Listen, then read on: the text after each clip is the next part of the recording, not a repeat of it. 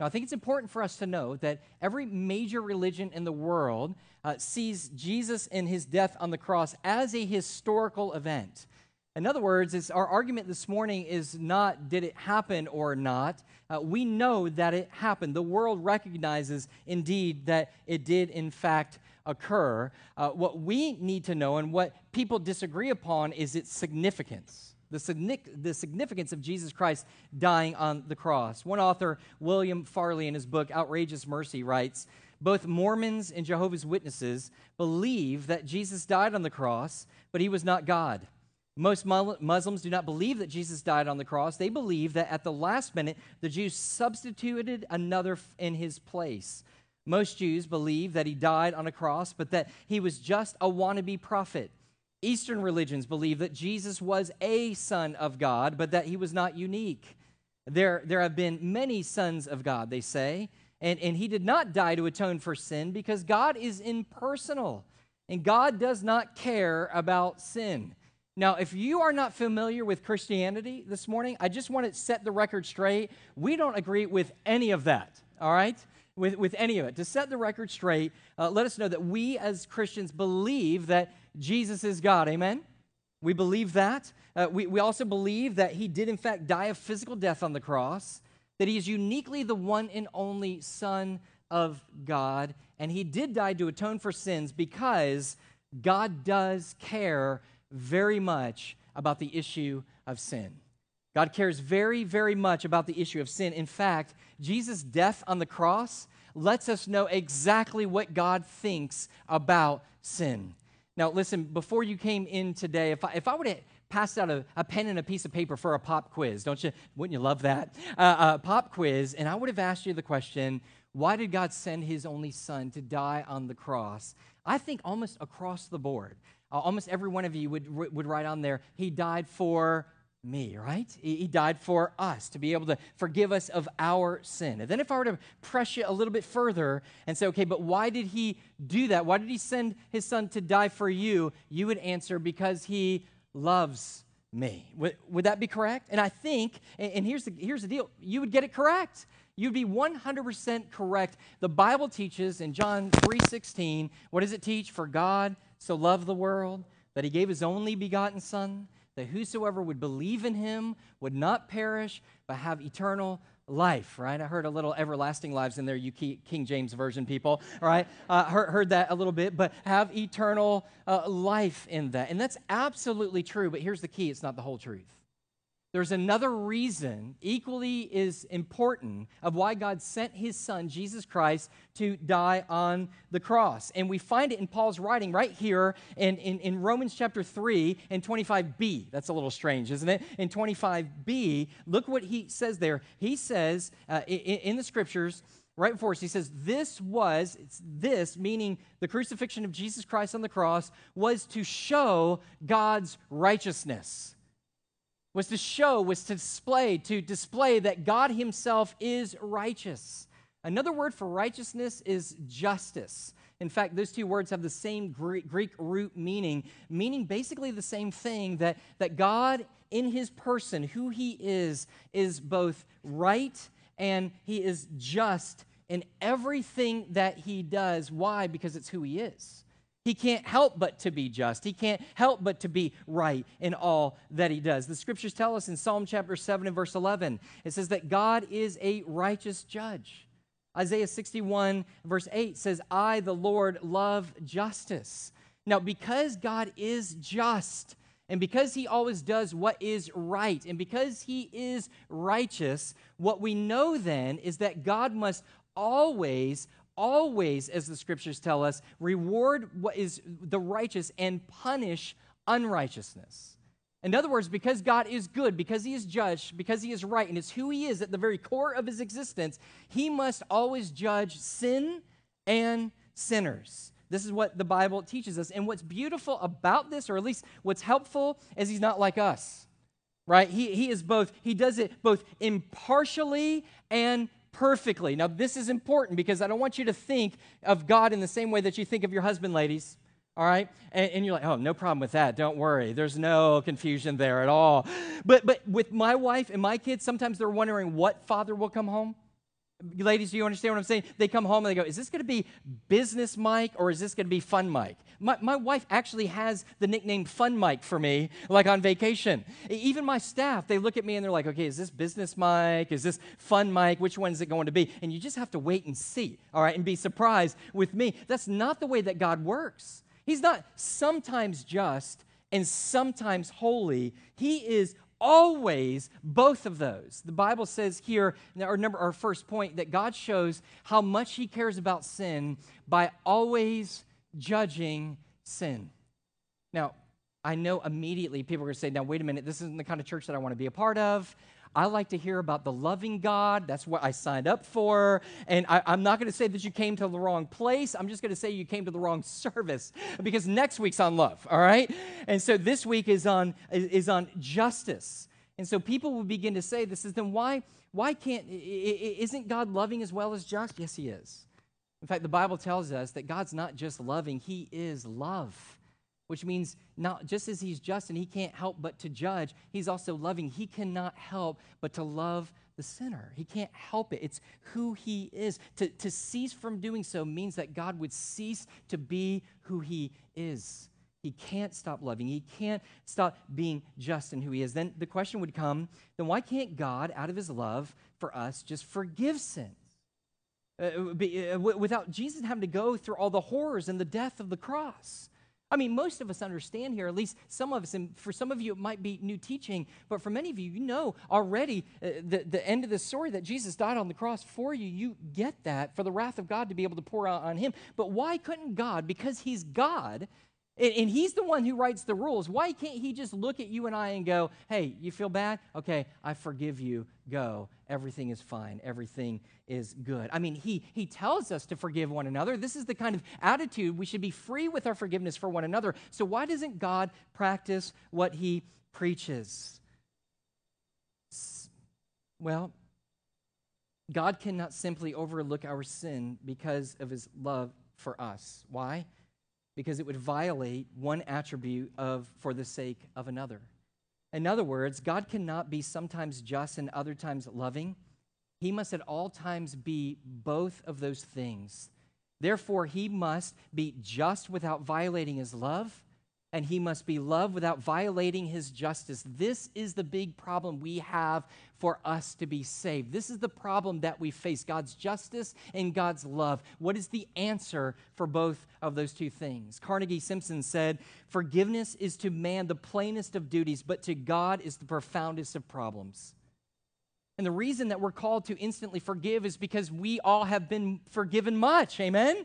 That's why we are to forgive and forgive and forgive. But for God, it's a whole different situation. Why? Because God cannot be just unless restitution is made for the offense. In other words, God cannot be just if he allows people to do wrong thing and righteousness is not set in order and people do not pay the penalty for their ultimate sin. He would cease to be just.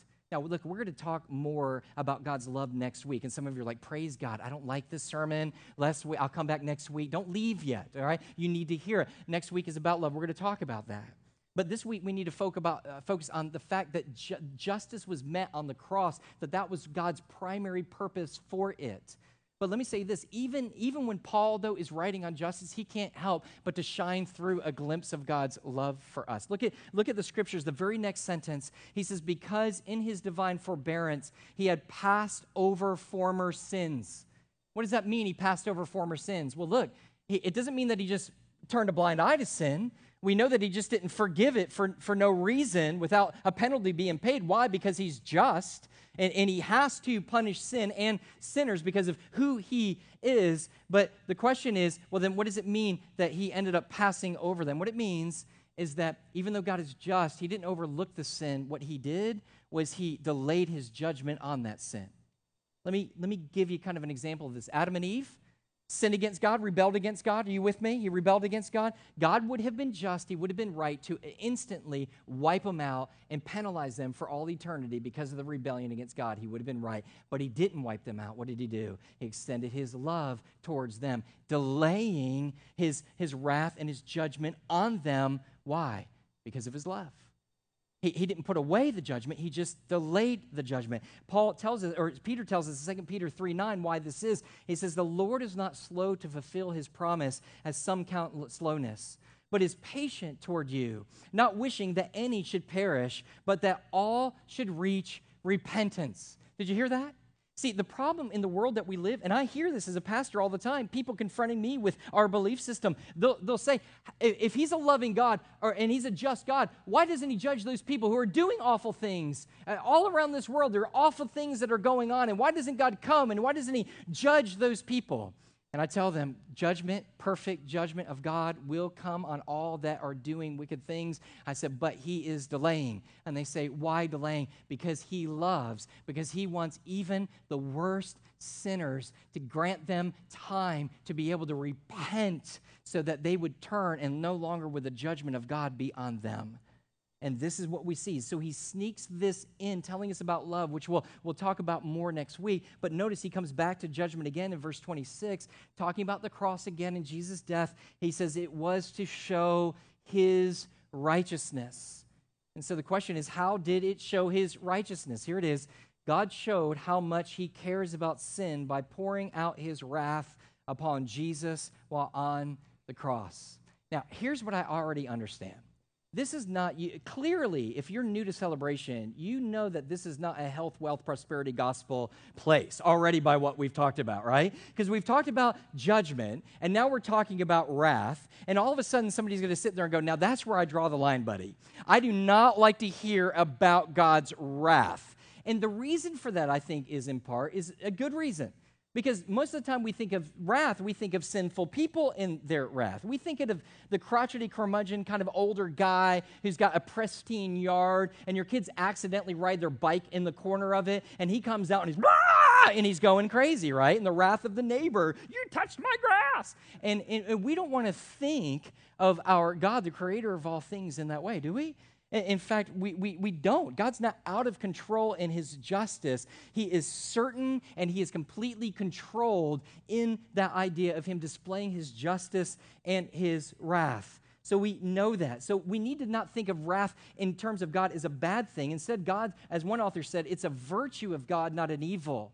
He goes on to write God's righteous response to sin by is, or excuse me, God, uh, the wrath of God is righteous response to sin by a perfectly just judge who loves virtue and hates evil. Now, I think we understand an element of this. Isn't there a part in all of us that sometimes wants justice to be done? Have you ever been wronged? Don't you co- declare for righteousness? You want judgment to be done. You want uh, your pound of fresh, flesh, if you will. You want the right thing to be done. You know that you have been wronged. Aren't there times when we see the innocent and the weak of the world around the world being taken advantage of? As is there not something inside of you that compels you that there's a righteous anger within you that wants something to be done because of that injustice, and especially to the ones who are doing the wrong? And anybody? That's kind of an open question. We're kind of looking. I, I, I think we do. I think we desire that. When I was a, a, little boy, and I know for some of you, you have to use your imagination to picture me as little. Um, but uh, when I was just a little boy with my brother, we were, now, many of you kind of knew my dad because we were sponsoring that mission. And my dad was just a guy who was always looking after the little guy. He was always a guy that always cared for the weak, always cared for, for those who were, um, you know, just the weak of the world. And he'd always encourage me, hey, man, defend the weak. This is one of the reasons why God has us here. This would honor God. And so one day, and I, I, saw this before he ever took on the orphanage in Honduras, we were driving down the road one day, my brother and I were in the back. And as we were driving on the, on the side of the road, there was a, a, a man uh, beating up on a young woman. And it was, it was frightening. It was terrifying to be able to see. But my dad goes, hey, I mean, he, he pulls over to the side of the road, hits, hits the brakes. Of course, back when we didn't care about seat belts, we went flying against the big, you know, the big bench seat that's in the front, bounced off. And Nothing seemed to happen, and uh, we were fine. And, and he's like, I want you to put your heads down. I don't want you to look, and I don't want you to step out of this car.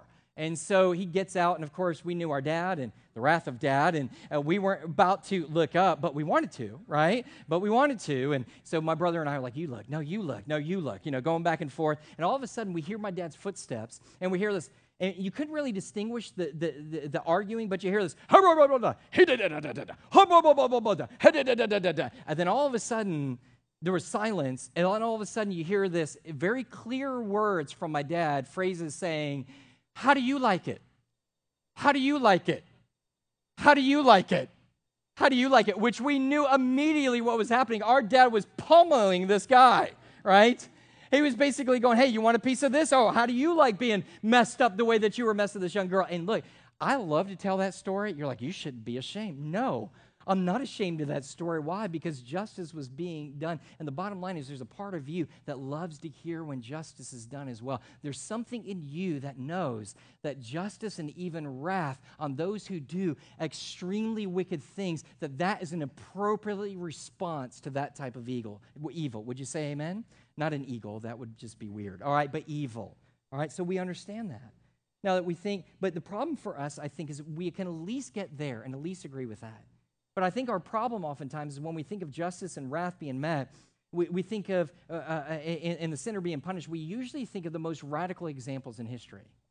We think of the really, really bad situations, like people like Adolf Hitler, Mao Zedong, and, and, and, Pol Pot. These are guys who were responsible, ruthless dictators who killed literally hundreds of thousands and even millions of innocent people. And so I think even an unbelieving person would ultimately say, hey, man, there must be a special place in hell for that kind of person who would be so wicked. God, surely, if he's a good God, has got to, to, to, to judge such wickedness. Would you, would you agree, at least in part, with that?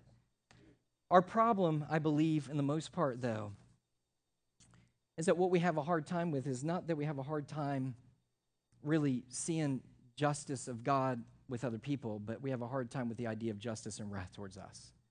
And I know this because when I go and I meet people and I begin to share the gospel with them, and, and I tell them, I said, listen, uh, if you were to die today, where would you go, heaven or hell? Uh, heaven. I, I, think I'm batting a thousand with that answer, by the way. And, and I would say, well, why would you go to heaven? What, what do you, how do you think people respond? Because I am a good person. I'm a good person. I say, oh, really? Well, how good are you? Well, what do you mean, how good I am? And I sit there and said, Well, how good are you? I said, I said, I said, Have you ever broken any of the Ten Commandments? Have you ever lied? Yes. You ever cheated? Yes. Have you ever coveted? Yes. So we're th- further, through the first three. You're almost failing at this particular point. And you get through the whole 10. And then this is what they'll say okay, well, maybe, look, look, look, I'm not a good person, but I'm not really, really bad. At least I'm not a murderer. Haven't killed anybody. And a response like that, even though I think it's natural, it demonstrates a complete misunderstanding of the depth and the breadth and the seriousness of one's own sin. See, the Bible teaches us in Romans chapter 3 and verse 23 that all have sinned and fallen short of the glory of God. You know what that means? All of us have broken God's laws. The Bible again tells us in Romans chapter 3, verses 10 through 12, it says, No one is righteous, no, not one. No one understands, no one seeks after God. All have turned aside. Together they have become worthless. No one does good, not even one. You know what Paul is teaching us here? Well, he's teaching us is that he doesn't want us to think that the judgment of God and the wrath of God is meant only for the greatest offenders among us, but rather is for everyone who has broken God's law. Everyone, which includes you and it includes me. And so, what does that mean? What does it mean for the judgment of God and the wrath of God to be able to fall down? Is what is the consequence of that sin? Of course, we know Romans 6:23 says the wages of sin is death. It literally is an eternal separation from God because of our rebellion against our creator and refusal to bend a knee into eternal torment. Now, I think the reaction and the response to that, at least what I mostly get from people, is is people sit there and go, now, wait a minute. Even if I agree with you this morning, Pastor Mike, that I am guilty of breaking some of God's laws. By the way, the scriptures say if you've broken any area of the law, then you are guilty of breaking it all. Okay, but but anyway, but uh, uh, okay, I might be guilty of breaking some. But isn't that punishment a little disproportionate to my guilt? I mean, I haven't killed anybody, I haven't done this, I haven't done all of these things. And so, so this is usually what people will say and say, really, I sin. Do I really have to pay for the, I, I go out and sin and I have to pay an eternity for that particular sin in punishment with no hope of relief? Isn't that a little bit overboard? Well, I would say this God shows how much He cares about sin by providing a judgment proportional to the offense and to the one offended. I'm going to unpack both of those ideas. Have you ever heard the phrase, the punishment must fit the crime? I think we're kind of, I think we agree with that for the most part, right? I mean, wouldn't, you agree with that? This is, in, in, in law, this is something we call retributive justice. It basically is a punishment that looks back to the crime committed and it's carried out to atone for the damage done in a proportional way. In other words, the punishment for any crime must be equal to the crime committed. Nothing more, nothing less. We get this. You're, you're out on the highway on 200 out here, and you're speeding. You're going, which is easy to do because every day they're changing the speed limit, right? And, and you could be like me and get the police officer who always stops everyone. If you're here, I love you. And who stopped me for not wearing my seatbelt when I had my seatbelt on, but I'm not bitter, but let's move on, right?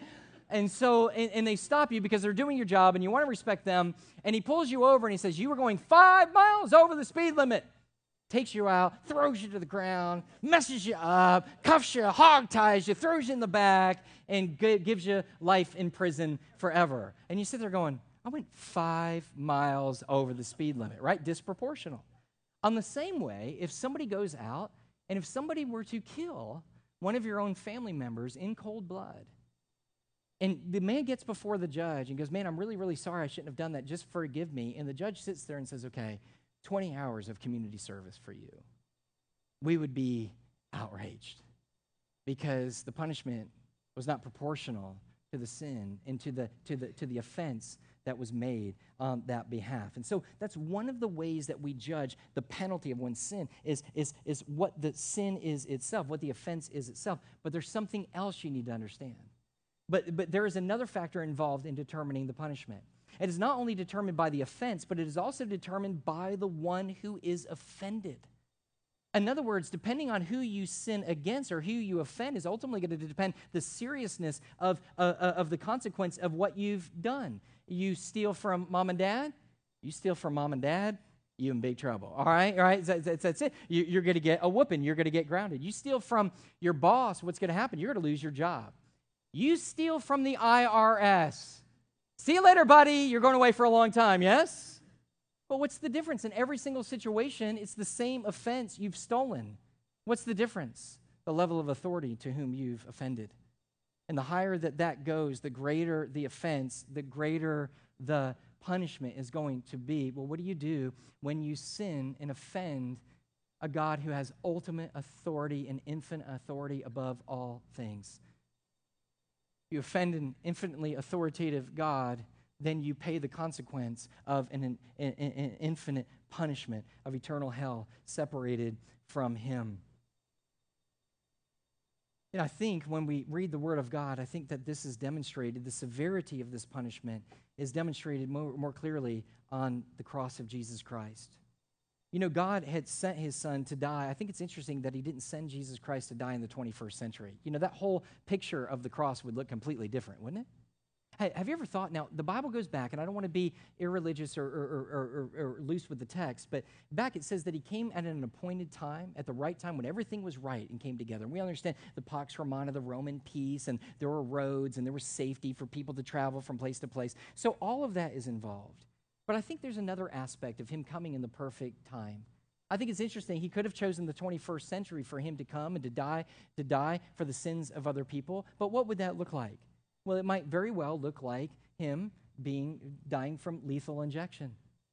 Might be a time where he comes and the person just basically lays down. They say, Do you want to say anything? Give him a good meal before he's about to die. And says, Does he want to say anything before he dies? And then they begin the three different injections. One's first making him sleepy, and third is putting him into a deep sleep, and the third one is finally slowing his breathing and his heart. And he just he just passes away. No pain, no suffering.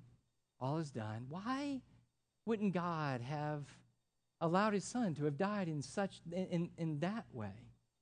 I think it was significant that when he sent his son to die, that he sent him in a time that capital punishment was at its worst, the death by crucifixion. William Farley wrote this. He says that God sent Jesus to ancient Rome in the cross because that was the only death that would accomplish the job for which the Father sent him.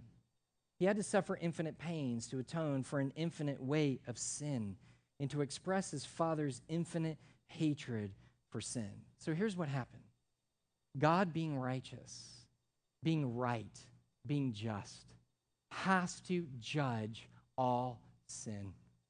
He can't overlook your sin and say, hey, it's no big deal, because if he does, he would fail to be God. So he has, it has to be judged. But in God's great love, he sends his only son, Jesus Christ, so that all the justice of all your sin and all my sin would be poured out on one place Mercy Hill on the person of Jesus Christ, who had no sin of his own. So the suffering that he experienced was because he took on your sin in my sin. And the Bible says, for all those who would repent and believe. That means all who would sit there and go, God, I've sinned against you. God, I'm unworthy of you. I've done things my own way. I repent. I turn. I want to now do things your way. And I receive by faith what you did on the cross. When you died on the cross, that was for me and for my sin. And God says, at that particular point, justice is met and Jesus Christ's love is ultimately displayed. So I'm going to ask Stephen to come at this time. And here's here's just what I would say. You say, what, what, what's, the, what's the point here? Do you remember back when I said a couple minutes ago that God delays his judgment? That God delays his judgment, not because he's slow to judging.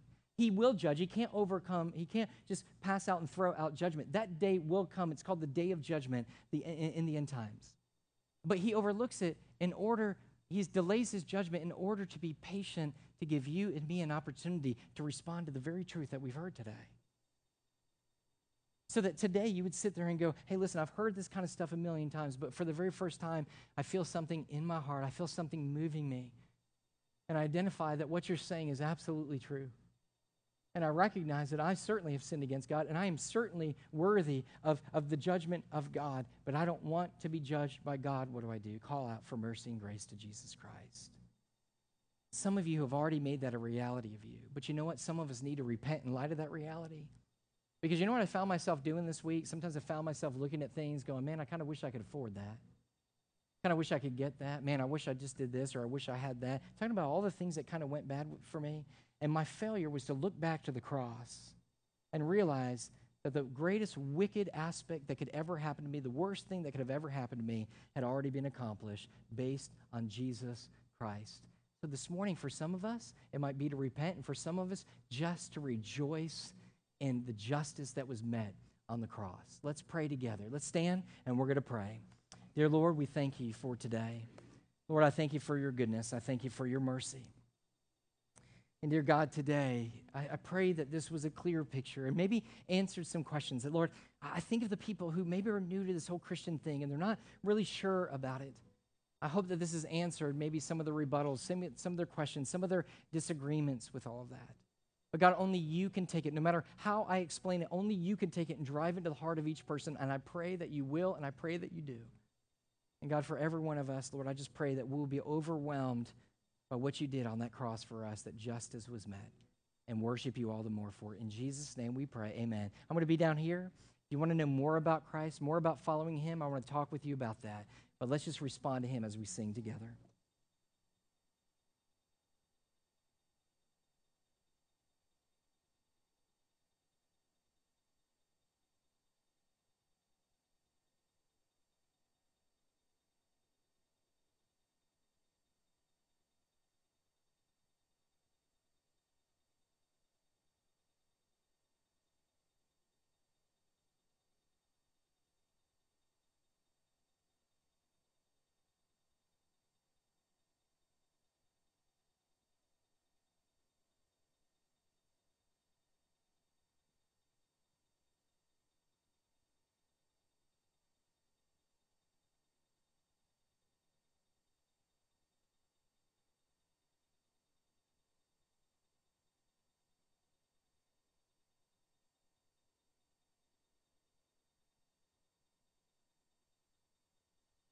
Amen. Let me just say one thing before we, we dismiss this morning. Stephen, thank you so much, but thank you guys so much for coming.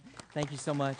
And uh, Nick, Nick should be back uh, next week, we believe, Lord willing, and uh, he'll come back. But guys, thank you so much for coming and uh, ministering to us. I just want to say this remember the context of this whole series. Last week, I had talked about the fact that we, every church is known for something. And they're either known for their preaching, or they're known for their music, or they're known for their missions, or they're known for their giant families, right? and uh, they're known for these types of things. But we said, even though those are good, they're secondary. They're not what we want to be known for primarily. What we want to be known for primarily is the gospel of Jesus Christ and the propagating and living according to the gospel of Jesus Christ, either preaching it or living it out or sharing it. One of those things. Everything is centered, and all of that is centered what? On the cross of Christ, on what we call Mercy Hill. And so what we want to do is we want you to understand is that that that idea is that that is not an easy thing to be known. If we're known for being about the cross, then with that comes this hard message of sin. It's very hard. Look, it's very easy for me to be able to preach, you know, hey, listen, God loves y'all and he's great. And he, and he does. He does. That's, that's a part of the gospel and very important part of the gospel. But it's hard because you don't understand the height of God's love for you or the depth of God's love for you if you do not know the height of your own sin. And if you go around and we begin to declare both here and around the world, in the Middle East and in Southeast Asia, and we begin to preach in the gospel of Jesus Christ, people will not see Christ as precious unless they see the depravity of their own sin. So we have got to be a church that stands unapologetically that sin is an issue and that God cares about sin. You with me? That's what we have to be able to do. All right, let's pray and we'll be dismissed. When we're dismissed, what are y'all going to do? You're going to run right out the door, grab your stuff, and beat the Methodist? No. Oh, what you're going to do is you're going to take a couple moments and you're going to just tell each other that you love each other, welcome each other, tell them that you're happy that you're here. No embarrassments here. Some people may be here for a very long time. It's okay. Just introduce yourself, all right? Let's pray. Dear Jesus, we love you. We thank you for today. We thank you for your goodness. God, I thank you that your goodness, your justice was met on that cross for all who would believe. God, no fear. Therefore, there, there, there is therefore no condemnation for those who are in Christ Jesus. And we praise God for that. Lord, thank you for Mercy Hill. In Jesus' name we pray. Amen. Amen. All right. See you guys later.